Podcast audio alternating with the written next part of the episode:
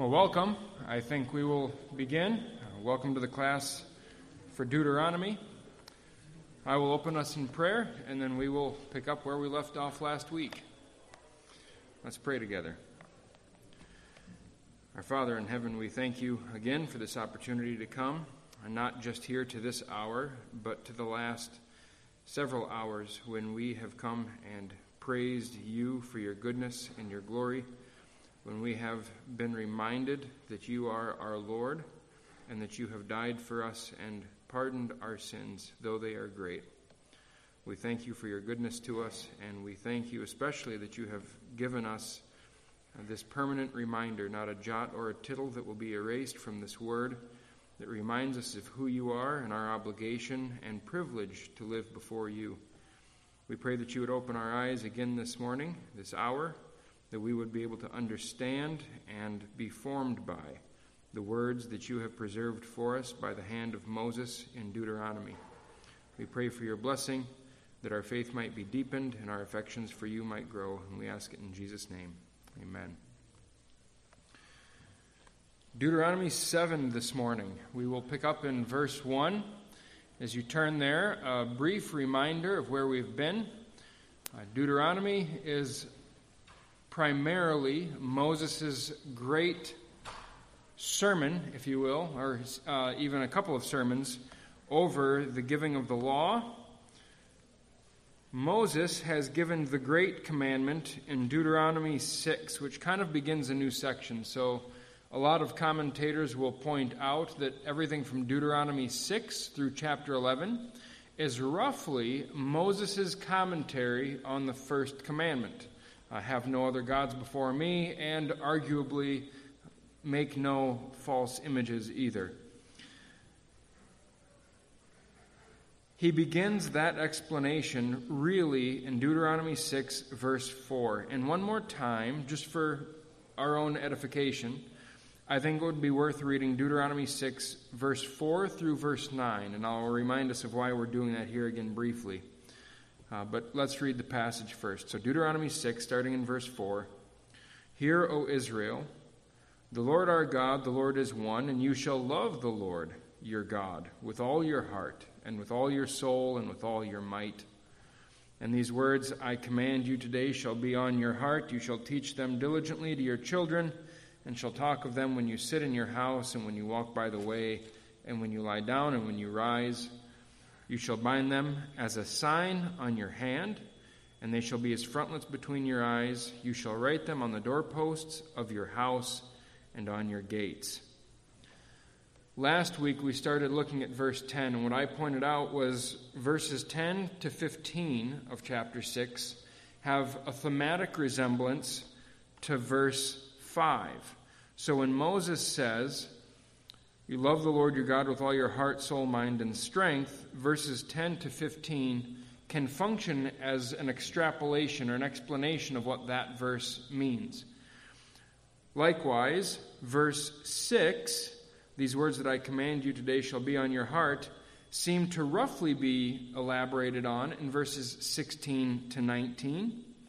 Verse 7, you shall teach them diligently to your children and talk of them when you sit in your house has a striking resemblance to what comes in chapter 6, verses 20 to 25 in the ESV. These are all separate paragraphs.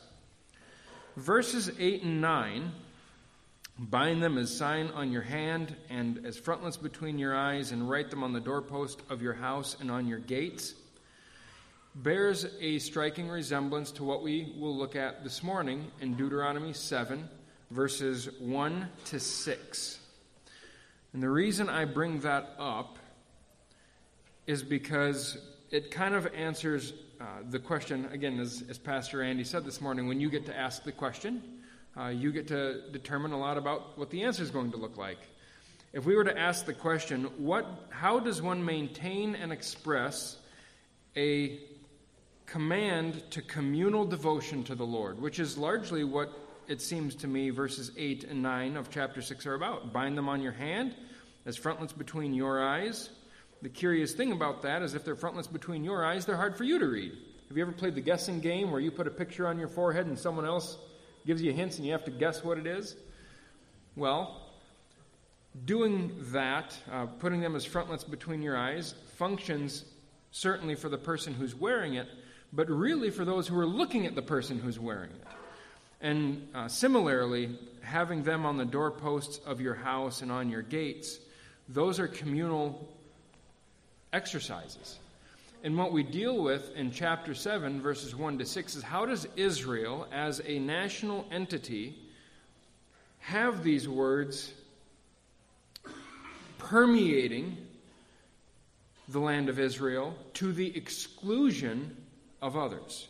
And what we deal with in chapter 7 is primarily to the exclusion of others, and we'll come to that in just a moment. Uh, so, how does one maintain and express a communal devotion to the Lord? We can begin in chapter 7, verse 1.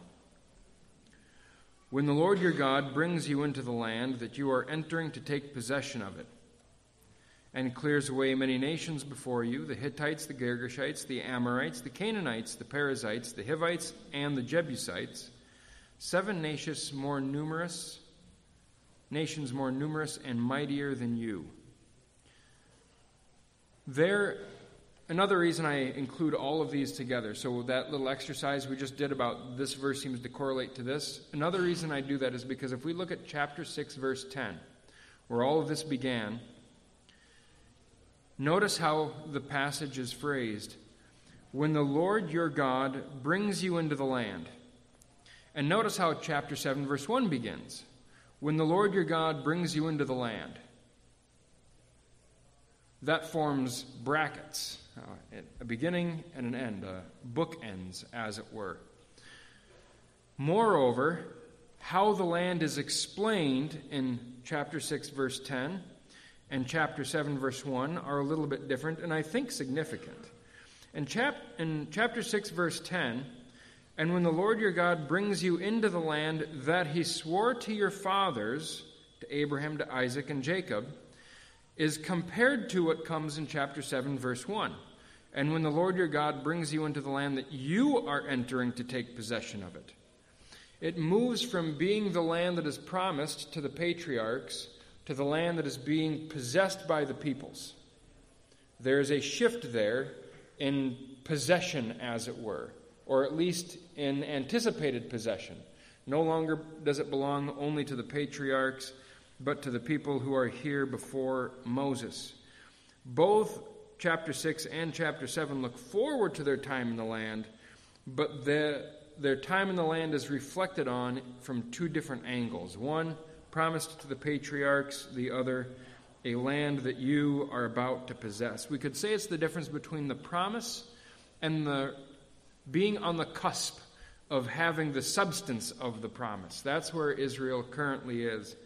And if we think about that, it's not all that dissimilar to our own experience. We could spend a little bit of time uh, thinking about how we have already entered our rest in Christ and how we have not entered our rest in Christ how we are, on the one hand, already justified. We have the promise of that justification in hand, and yet we anticipate a future justification based on our conduct as we walk through life.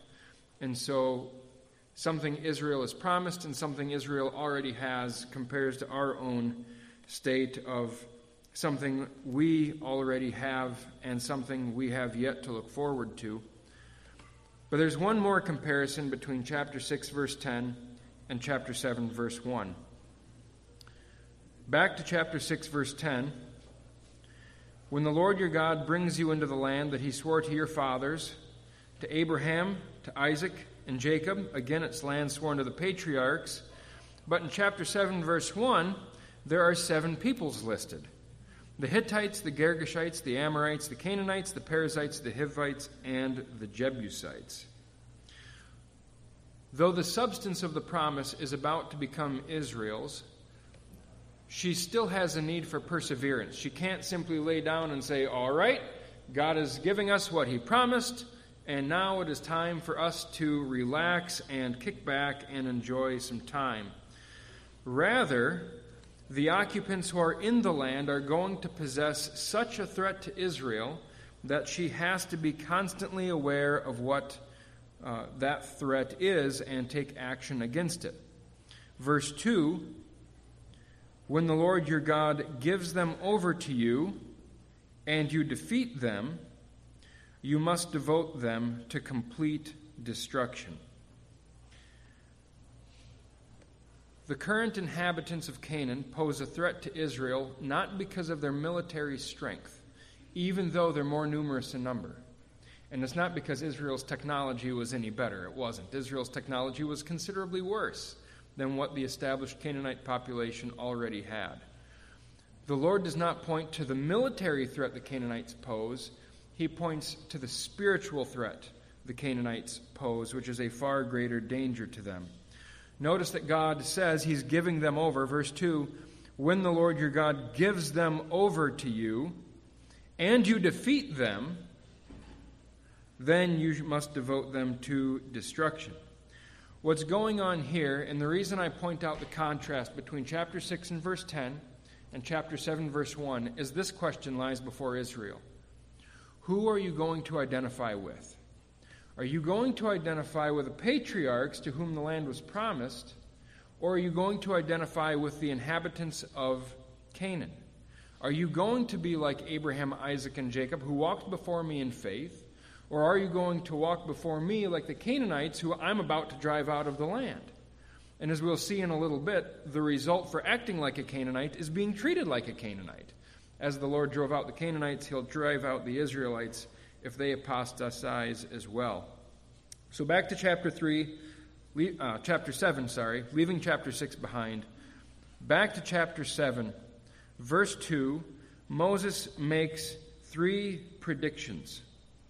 First, the Lord will bring them to the land. Verse 2 And when the Lord your God brings you into the land, I could even say verse 1 when he brings you into the land. Then verse 2 the Lord will give them over to you. And then number 3 and you will defeat them. So there again, three predictions. Now, the reason Moses is confident Israel will enter the land the Canaanites will be dispossessed, and Israel will defeat them. Those are predictions. The reason Moses makes those predictions is because each of those things are necessary in order for God's promises to be fulfilled. Israel does not have the land until those three things happen. They're going to happen. But Moses follows that up with a command. Then you must devote them to complete destruction. That is one command, and that's the central command. That command is given in explanation in the following section. Still in verse 2 You shall make no covenant with them, and show them no mercy to them. You shall not intermarry with them.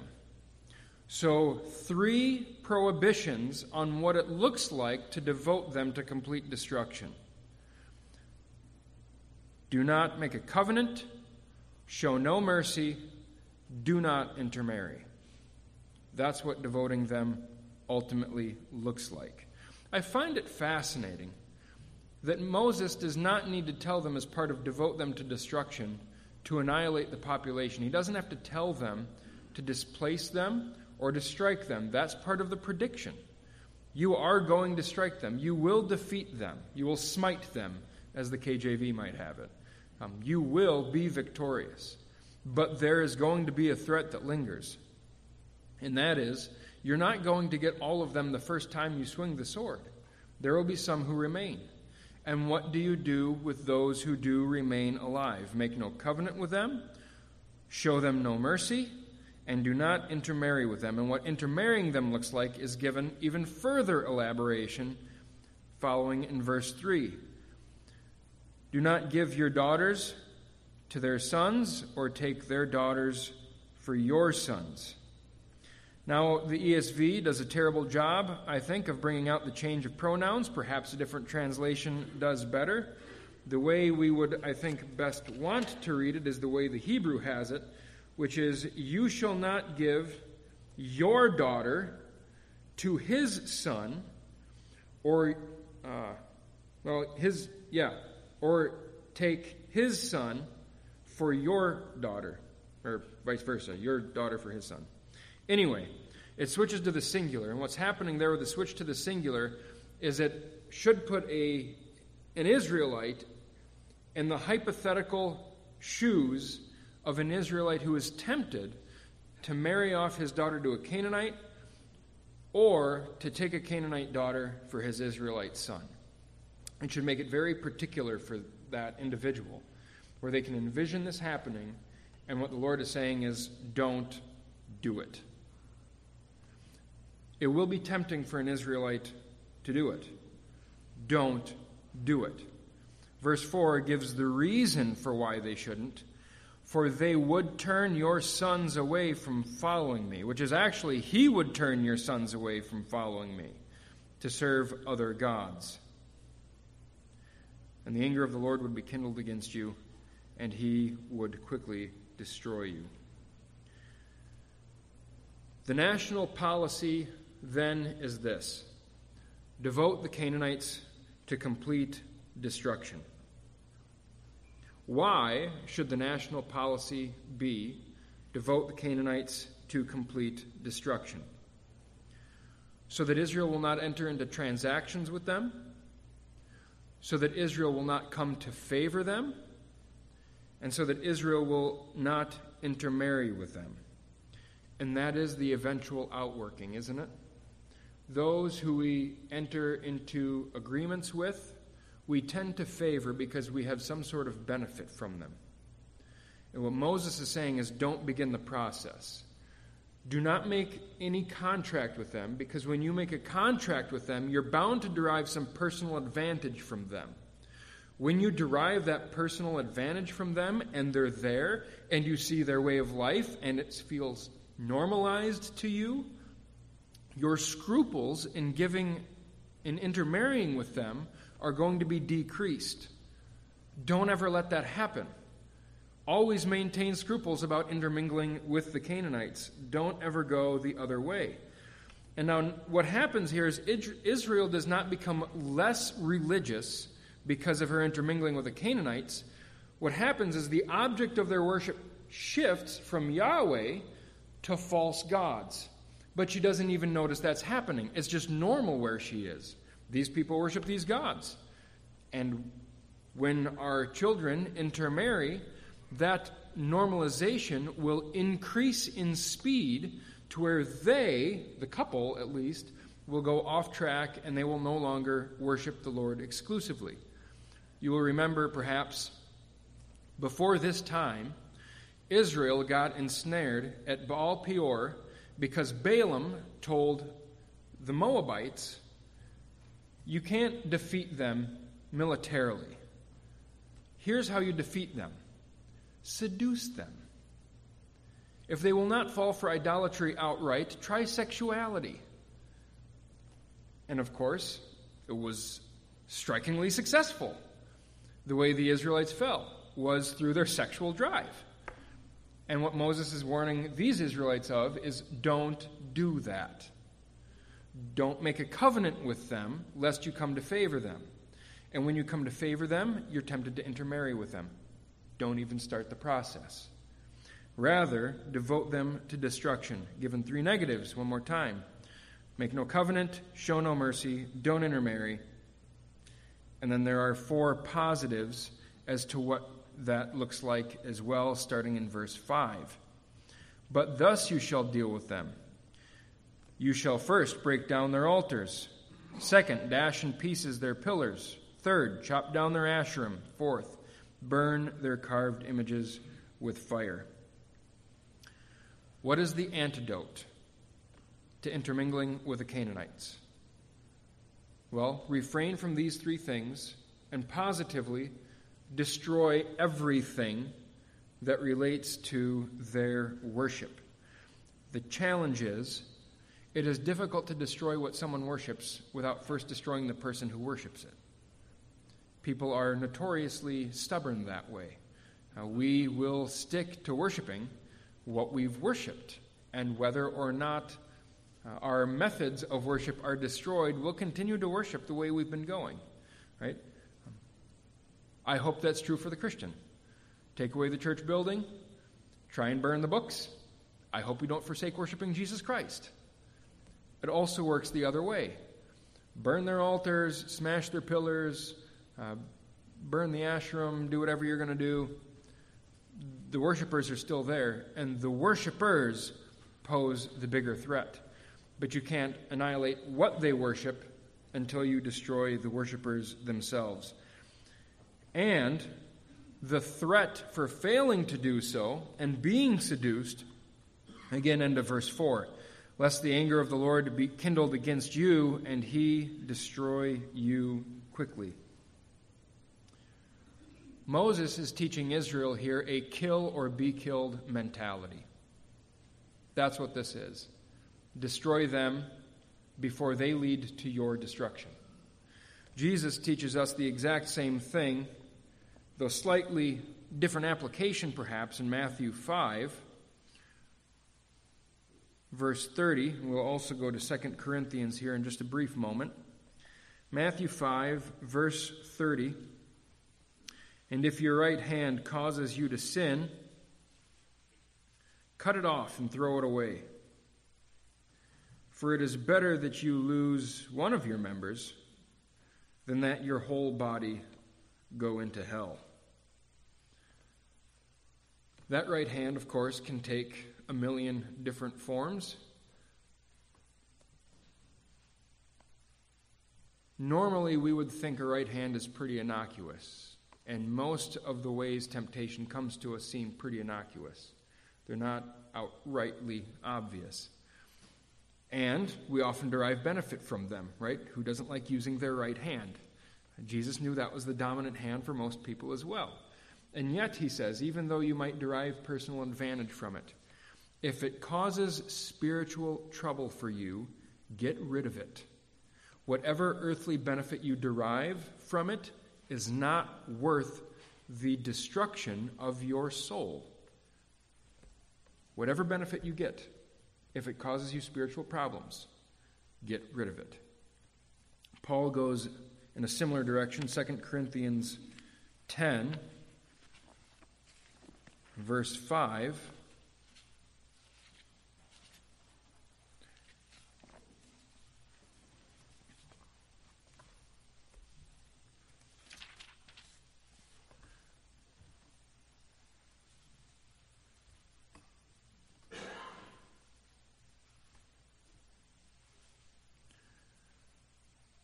2 Corinthians 10, verse 5 We destroy arguments and every lofty opinion raised against the knowledge of God, and take every thought captive to obey Christ. To take every thought captive to obey Christ. That is quite a large range of thinking that we are to willfully direct. Um, but that is the same thing, right? What happens if the thought is um, running on the loose, what do you do with it? Cut it off. Uh, you destroy it before it destroys you. Israel is not left with some sort of alternative. She's not able to let the Canaanite population remain, just destroy what they worship. No. Not left with leave what they worshiped as artifacts and destroy the population. No. Destroy the population, destroy what they worship, destroy their methods of worship everything goes, you enter into a clean land with a clean slate. There is no alternative of compromise. Paul holds out the same standard for the Christian back in 2 Corinthians 6, verses 14 to 18. Of course, this has to do with marriage, but it goes far, far beyond that as well. So if if you are around a group of friends and they uh, lead you into gossip or crude jesting, perhaps consider a new crowd. Do not be unequally yoked with unbelievers, for what partnership has righteousness with lawlessness? Or what fellowship has light with darkness? What accord has Christ with Belial, or what portion does a believer share with an unbeliever? What agreement has the temple of God with idols? For we are the temple of the living God. As God has said, I will make my dwelling among them and walk among them, and I will be their God, and they shall be my people. Therefore, go out from their midst and be separate from them, says the Lord, and touch no unclean thing, Then I will welcome you, and I will be a father to you, and you shall be sons and daughters to me, says the Lord Almighty.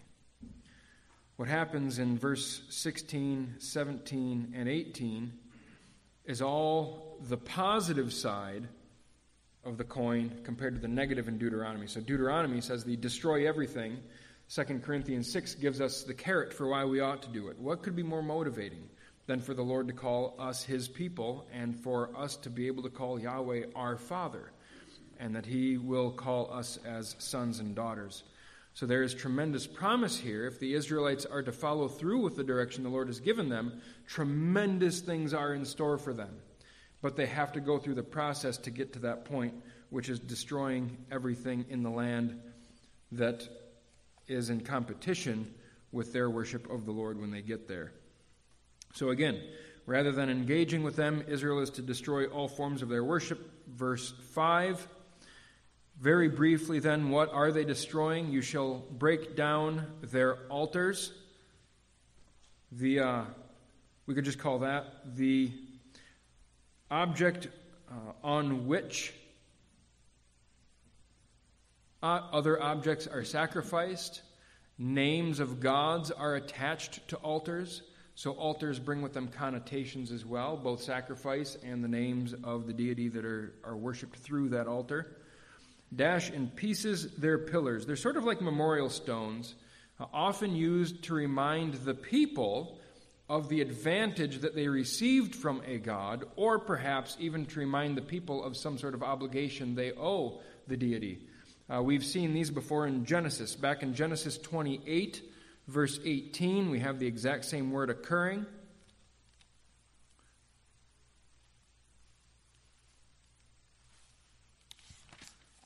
Genesis 28, verse 18.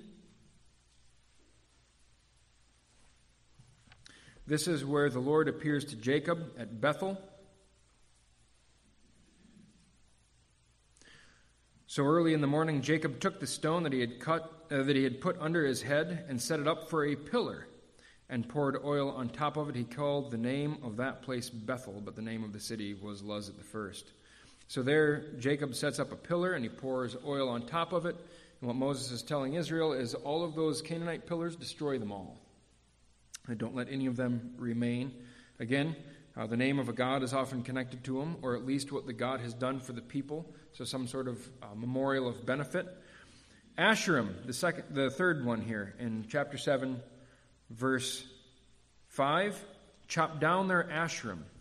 Asher, Asherah was uh, considered to be a, an escort, a goddess escort for the male deity of a place.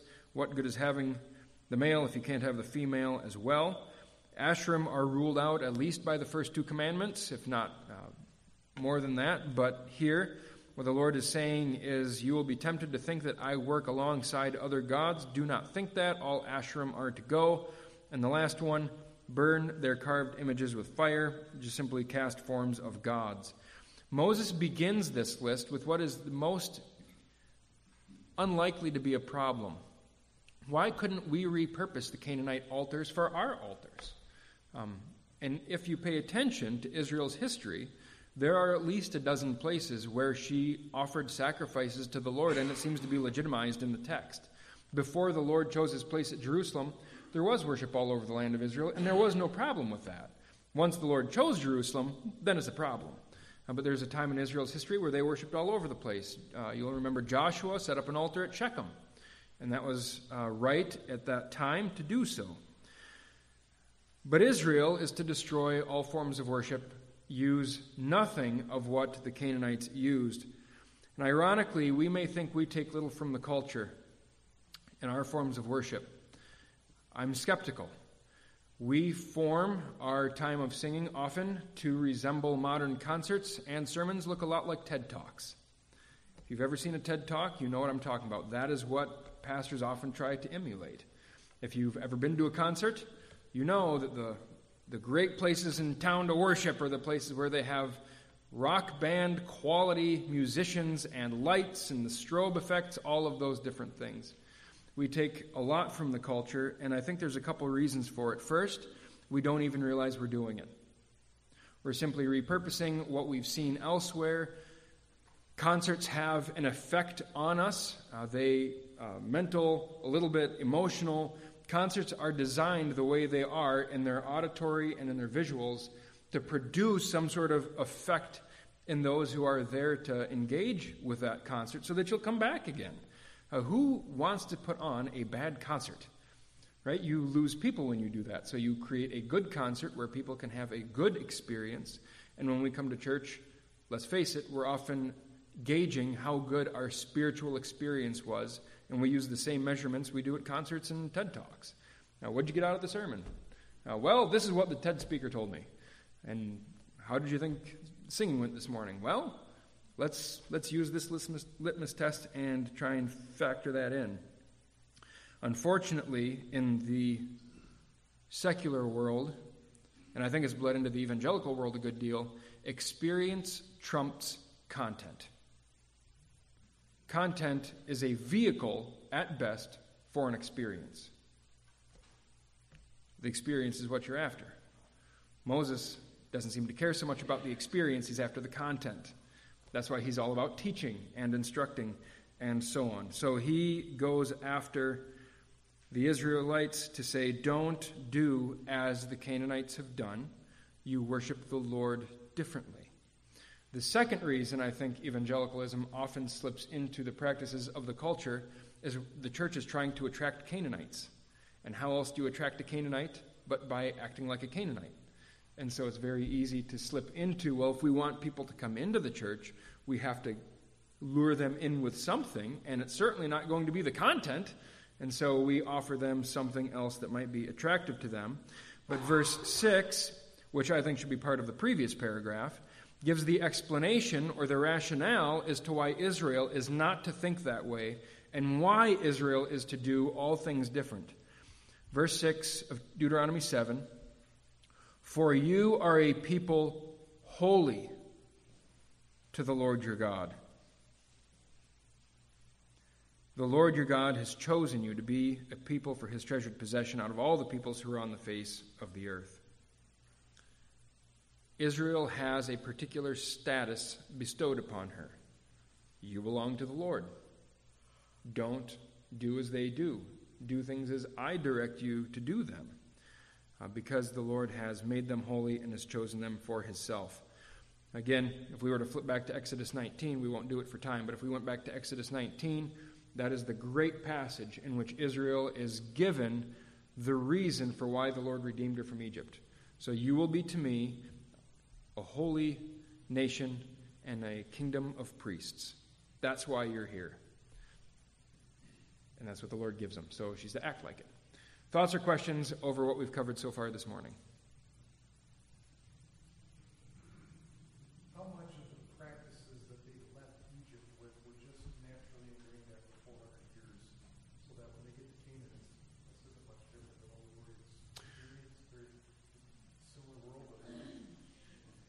Great question. So, if, if you didn't hear the question, uh, it was how, what sort of experiences or um, mentalities did they take away from Egypt after having been there for 400 years? How, how formed by Egypt were they? As maybe another way we could ask it. Um, I don't know. Uh, the text doesn't give any clear indication, but there were. Uh, the text also does give indications that there was definitely some formation that happened in Egypt, and they did take practices with them. So, for example, uh, back in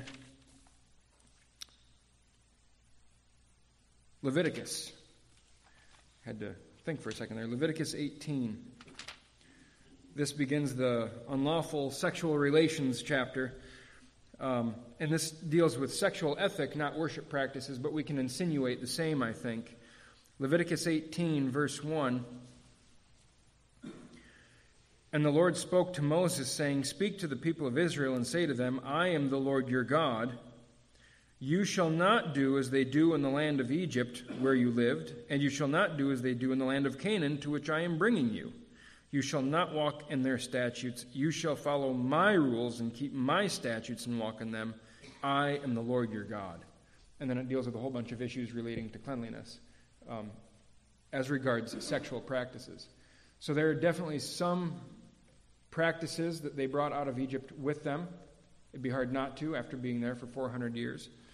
Um, but there were also some clear differences. One of the reasons Egypt poses much less of a threat to Israel is because Israel is no longer at home in Egypt, uh, as it were. She's in a new place. In my experience, um, I, I often, not, not often, I occasionally get to go back to the farm. Uh, and when I'm back at the farm, I'm back uh, sometimes with my siblings. And it's very easy for me to revert back to ways of acting and talking and thinking that are normally dormant in me when I'm not at the farm and around those people. And so, uh, even my style of humor, all of those things, they, they bounce back uh, from what had been 20 years ago, um, simply because I'm in a different place uh, where I had been. And so, being in a new land, Israel has an opportunity to develop new habits. And so, Egypt poses less of a threat than Canaan, where she's going to sit down and reside. So, where you're going to be, the practices you have at the beginning are likely going to stick with you throughout because you're not relocating anymore. This is the place. And so, starting good habits in a new place are uh, a must for Israel. And Egypt has less threat to Israel than the Canaanites do in that way. So, that's why they're less mentioned, I think. Question?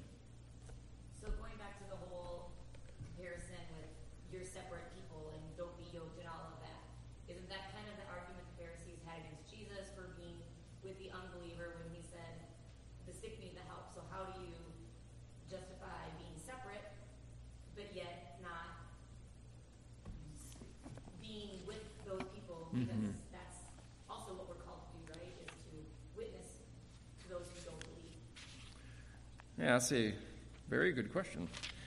Um, trying to find it.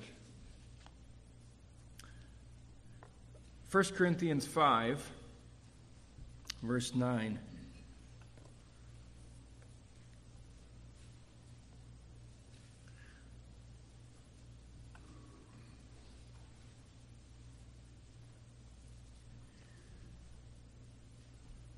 I wrote to you in my letter not to associate with sexually immoral people, not at all meaning the sexually immoral of this world, or the greedy, or swindlers, or idolaters, since then you would need to go out of the world. But now I'm writing to you not to associate with anyone who bears the name of brother if he is guilty of sexual immorality or greed, or is an idolater, reviler, drunkard, swindler. Um, verse 12 actually is maybe a good place to follow up with. For what have I to do with judging outsiders? Is it not those inside the church with whom you are to judge?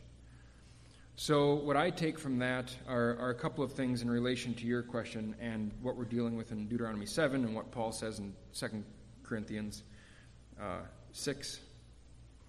Um, first, he assumes we will be associating with other people and we will be engaging with them in some form. However, I also believe that he is saying, uh, he's, he's saying, be careful what sort of associations you have with unbelievers. There are a kind that are legitimate and necessary for being in the world. Israel was expected that she would do business with other nations as well, but she herself would have a clean house, as it were, where even the person, even the sojourner in Israel's land, had to abide by the prohibitions of the law. They didn't have to worship Yahweh, but they couldn't do what Yahweh said can't be done when they're in the land. If they did, they were subject to Israel's laws. So there is having a clean house on the one hand and associating with others on another. And what I think Paul's dealing with in 2 Corinthians, what Moses is dealing with in Deuteronomy, in both cases are have a clean house. There is a place where you live and spend your time and are formed by other people, that needs to be purified in order to be a holy people to the Lord. Don't let your house be polluted, basically. Hope that satisfies. That's all I got. All right, anything else? Okay, we'll move on here a little bit. Uh, we'll pick it up yet, though, in verse 6. Again, verse 6 follows the logic of verse 5 For you are a people holy to the Lord your God. Holiness here is both given and pursued. that little phrase, holy to the Lord your God, ought to strike up in the mind of the average Israelite the little headpiece that the high priest was to wear. The high priest alone had this little gold plated headband that said, Holy to the Lord. Only the high priest wore it, but it was to be seen by all who control who lived in Israel as they worshiped at the tabernacle. And that was the mindset that was not only to control the high priest, that was the mindset that was to control all of the people as well, that they are holy to the Lord. Israel didn't get to choose whether or not she was going to be God's people. Uh, the second part of verse 6 there the Lord your God has chosen you to be a people for his treasured possession. She could not choose whether or not she was called to be holy. She was chosen, she was selected. We find ourselves in the same boat if we believe the sorts of things that Paul says in Romans 8 and in Ephesians 1 and 2 and in places like that, that we've been chosen in him. Israel did have to decide whether she was going to obey or not whether she was going to live into that calling. Her election was by God's gracious choice, and she, because she was chosen, had all sorts of privileges and divine advantages that came along with that election to be a people for his treasured possession out of all the peoples who are on the face of the earth. Uh, but there is also a tremendous danger that comes along with that as well because Israel now knows the expectations of the Lord, she's held, held accountable to the Lord's expectations, can no longer plead ignorance, uh, but obedience is rewarded with life. Whereas the contrast came in verse 4 if you turn away, the Lord's anger will be kindled and you'd be destroyed. Chapter 6, verse 24 gives the positive side of that, and we'll see it again later on in Deuteronomy 7.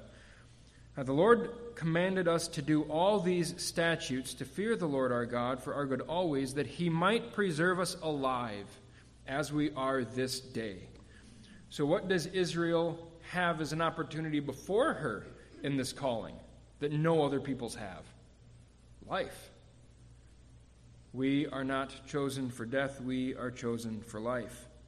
So, there is tremendous opportunity that lies there as well. And so Israel is given the warning uh, walk after the Lord your God, don't go after other people, and if you do, life will come. If Israel lets her children wander after others, notice that in verse 4, by the way, for they would turn your sons away from following me to serve other gods, then the anger of the Lord would be kindled against you, which is you who didn't maintain the purity of your children. Uh, that wrath will come to swallow all of you together. Uh, so, what Israel does with their children will rebound on their own heads as well. One more pause here before we move on to verse 7. Thoughts or questions? All right, verse 7. Why has God chosen Israel? If Israel is to live differently than other nations because she's been chosen, one might ask, why in the world was she chosen? And here is one of my favorite places in Deuteronomy. I wish we had more time. But here we are, verse 7. It was not because you were more in number than any other people that the Lord set his love on you and chose you, for you were the fewest of all peoples. So Moses begins with why the Lord didn't choose Israel. It wasn't impressive numbers. Now, we might think that this is a reference to Abraham, but I doubt it is. The pronouns here, again, the English just doesn't, can't show it, but the pronouns have switched, and I'll, I'll read it to you the way, if we were in the South, it might be read. Verse 7 Not because y'all were more numerous than the peoples did the Lord desire you, and he chose you all y'alls, by the way. Uh, the Lord desired y'all, and He chose y'all. But y'all the fewest from all the peoples. But because of the love of Yahweh, y'all, which is Moses saying that verse 8 is actually kind of choppy in Hebrew. It's got a, a, a break between the Lord, uh, the Lord's love and you, as if Moses is saying it this way the Lord didn't choose you because you're high in numbers. The Lord chose you because His love, you. Like, That makes no sense. Um, it's, it's almost as if Moses is struggling to say, Why you? And the best Moses can come up with is because the Lord loves you. What's with that? Um, that's, that's the tone of verse 8. And he is keeping the oath which he swore to Yaal's father. That's why Yahweh brought you uh, with a strong hand. And he redeemed you, now singular. So, what Moses is doing here is he's switching pronouns from the plural to the singular. Some commentators say it's random. I go with the every jot and tittle is significant, and there's something going on between the plural and the singular pronouns, and I think it's this. Usually, when the plural is used, it is used as speaking to Israel as a conglomeration of individuals. Y'all. When it is singular, it is in reference to the nation as a single entity. As the, that's the standard rule, I think. And what happens is Moses is looking at this conglomeration of individuals, y'all gathered here. The Lord did not choose y'all because y'all were higher in numbers than the other peoples. You were the fewest. And notice how Moses talks about the seven nations that are currently in Canaan, back in verse 1. He clears away many nations before you the Hittites, the Girgashites, the Amorites, the Canaanites, the Perizzites, the Hivites, the Jebusites. Seven nations more numerous and mightier than you. The Lord didn't choose the Israelites because they outnumbered anyone, they were less than everyone. So there is nothing in Israel that explains the Lord's selection of Israel. Unlike humanity, God's not impressed with numbers. He doesn't care that much about numbers because he can make numbers out of anything he wants. He can make Israel more or less or any other nation more or less than he wants. By grace, they all what they are. So rather than looking to themselves for the reason why Israel was selected, they're to look to God for why Israel was selected. And they look to the Lord's infinite depth, verse 8, but because the Lord loves you, and because he is a reliable and covenant keeping God, and is keeping the oath that he swore to your fathers. That is why the Lord brought you out with a mighty hand, and re- brought y'all out with a mighty hand, and redeemed you from the house of slavery. So, on the one hand, not your numbers. You are small, you are insignificant, nothing about you is why the Lord chose you. On the other hand, the Lord loves. You. That is not that much unlike the love that we experience and the love we give. Genuine human love works on the same principles. We may love things about a person, but that is not enough to hang long term commitment on. Things about people changes right? Yes, it's good to love things about people. But ultimately, if the reason we love someone else is because of the characteristics they currently embody, what happens when they no longer embody those characteristics? Why do you think our divorce rate is what it is? Ultimately, the way we explain why we love someone else has more to do with us as the one who loves than it does with the one whom we love. That has massive ethical implications for divorce, for homosexuality, and for everything else. Who we love has more to say about who we are than who the object is on whom we set our love. Even the blessing of multiplications that the Lord set on Israel even the Lord's own work on behalf of Israel in multiplying them is insufficient grounds for why the Lord chose them. Why did the Lord choose them? Because the Lord loves them. That's as deep as it goes. Why, does the Lord, why has the Lord chosen us? Us? This has huge implications as well for assurance. There's nothing we can do to make the Lord choose us any more than He did. He didn't choose us because there was something significant about us. He didn't choose us because He knew what we were going to be. He didn't choose us because he knew what we were. There's nothing. Why did the Lord set his love on who he set his love on? Because the Lord loves you. And that's where it ends. And because he's keeping the oath that he swore to someone else. So not only does it not have anything to do with the Israelites, it really doesn't have anything to do with the Israelites. He's keeping an oath he swore to someone else. That is why the Lord desires or is bound to this people, Israel. The second thing I'm going to quickly bring up is that the Lord didn't choose this generation as opposed to any other nation or as opposed to any other generation because of their numbers. The Lord didn't wait until Israel got sufficient enough numbers and then bring them out of Egypt. No, He did multiply them in Egypt, but He waited for a different reason to bring Israel out of Egypt rather than Israel's own size. Very quickly moving on here. Verse 9 Know therefore that the Lord your God is God, the faithful God who keeps covenant and steadfast love with those who love him and keep his commandments to a thousand generations, and repays to their faces those who hate him by destroying them. He will not be slack with the one who hates him, he will repay him to his face. You shall therefore be careful to do the commandment and the statutes and the rules that I command you today. The Lord brought Israel out, the Lord brought y'all out. Therefore, you all know that the Lord your God is the faithful God, the one who keeps covenant and steadfast love. As those who have received that divine grace in history, your own experience in coming out of Egypt testifies to you that this is the character of God.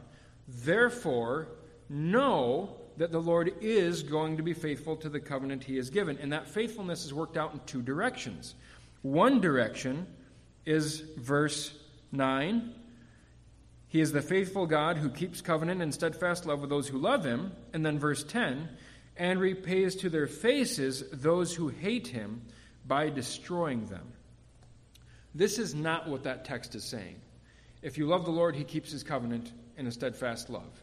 If you don't love the Lord, he forsakes his covenant and he vents his wrath on you. That's not what Moses is saying. What Moses is saying is for those who love the Lord, he maintains the blessings of his covenant and his steadfast love with them. They will not be forsaken.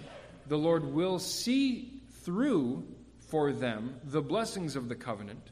For those who hate him, he will see through the curses of the covenant because he's faithful and reliable. That's what he's going to do.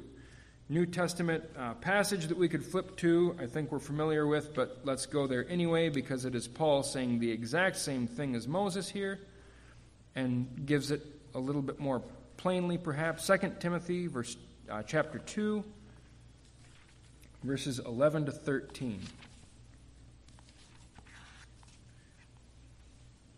2 Timothy 2 11 to 13.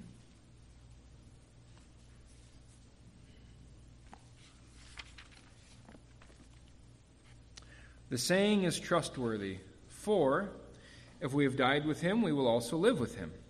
If we endure, we will also reign with him. If we deny him, he will deny us. If we are faithless, he remains faithful that does not say that if we wander away from God's kindness, that that will continue on forever. What it does say is if we are faithless, he remains faithful to deny us, which is the curse that the Lord laid out in the covenant. So the covenant is you remain faithful to me, I give you these blessings. You remain faithless to me, according to the terms I've put down in the covenant, I will destroy you. So wander away from the Lord, hate him, he will destroy you because he's faithful, because he's reliable. His faithfulness and his reliability is to his word, not to those who wander away from him. So, where the Lord's faithfulness lands makes a significant difference. Lots more could be said, but we are at time. Any thoughts or questions from you in closing?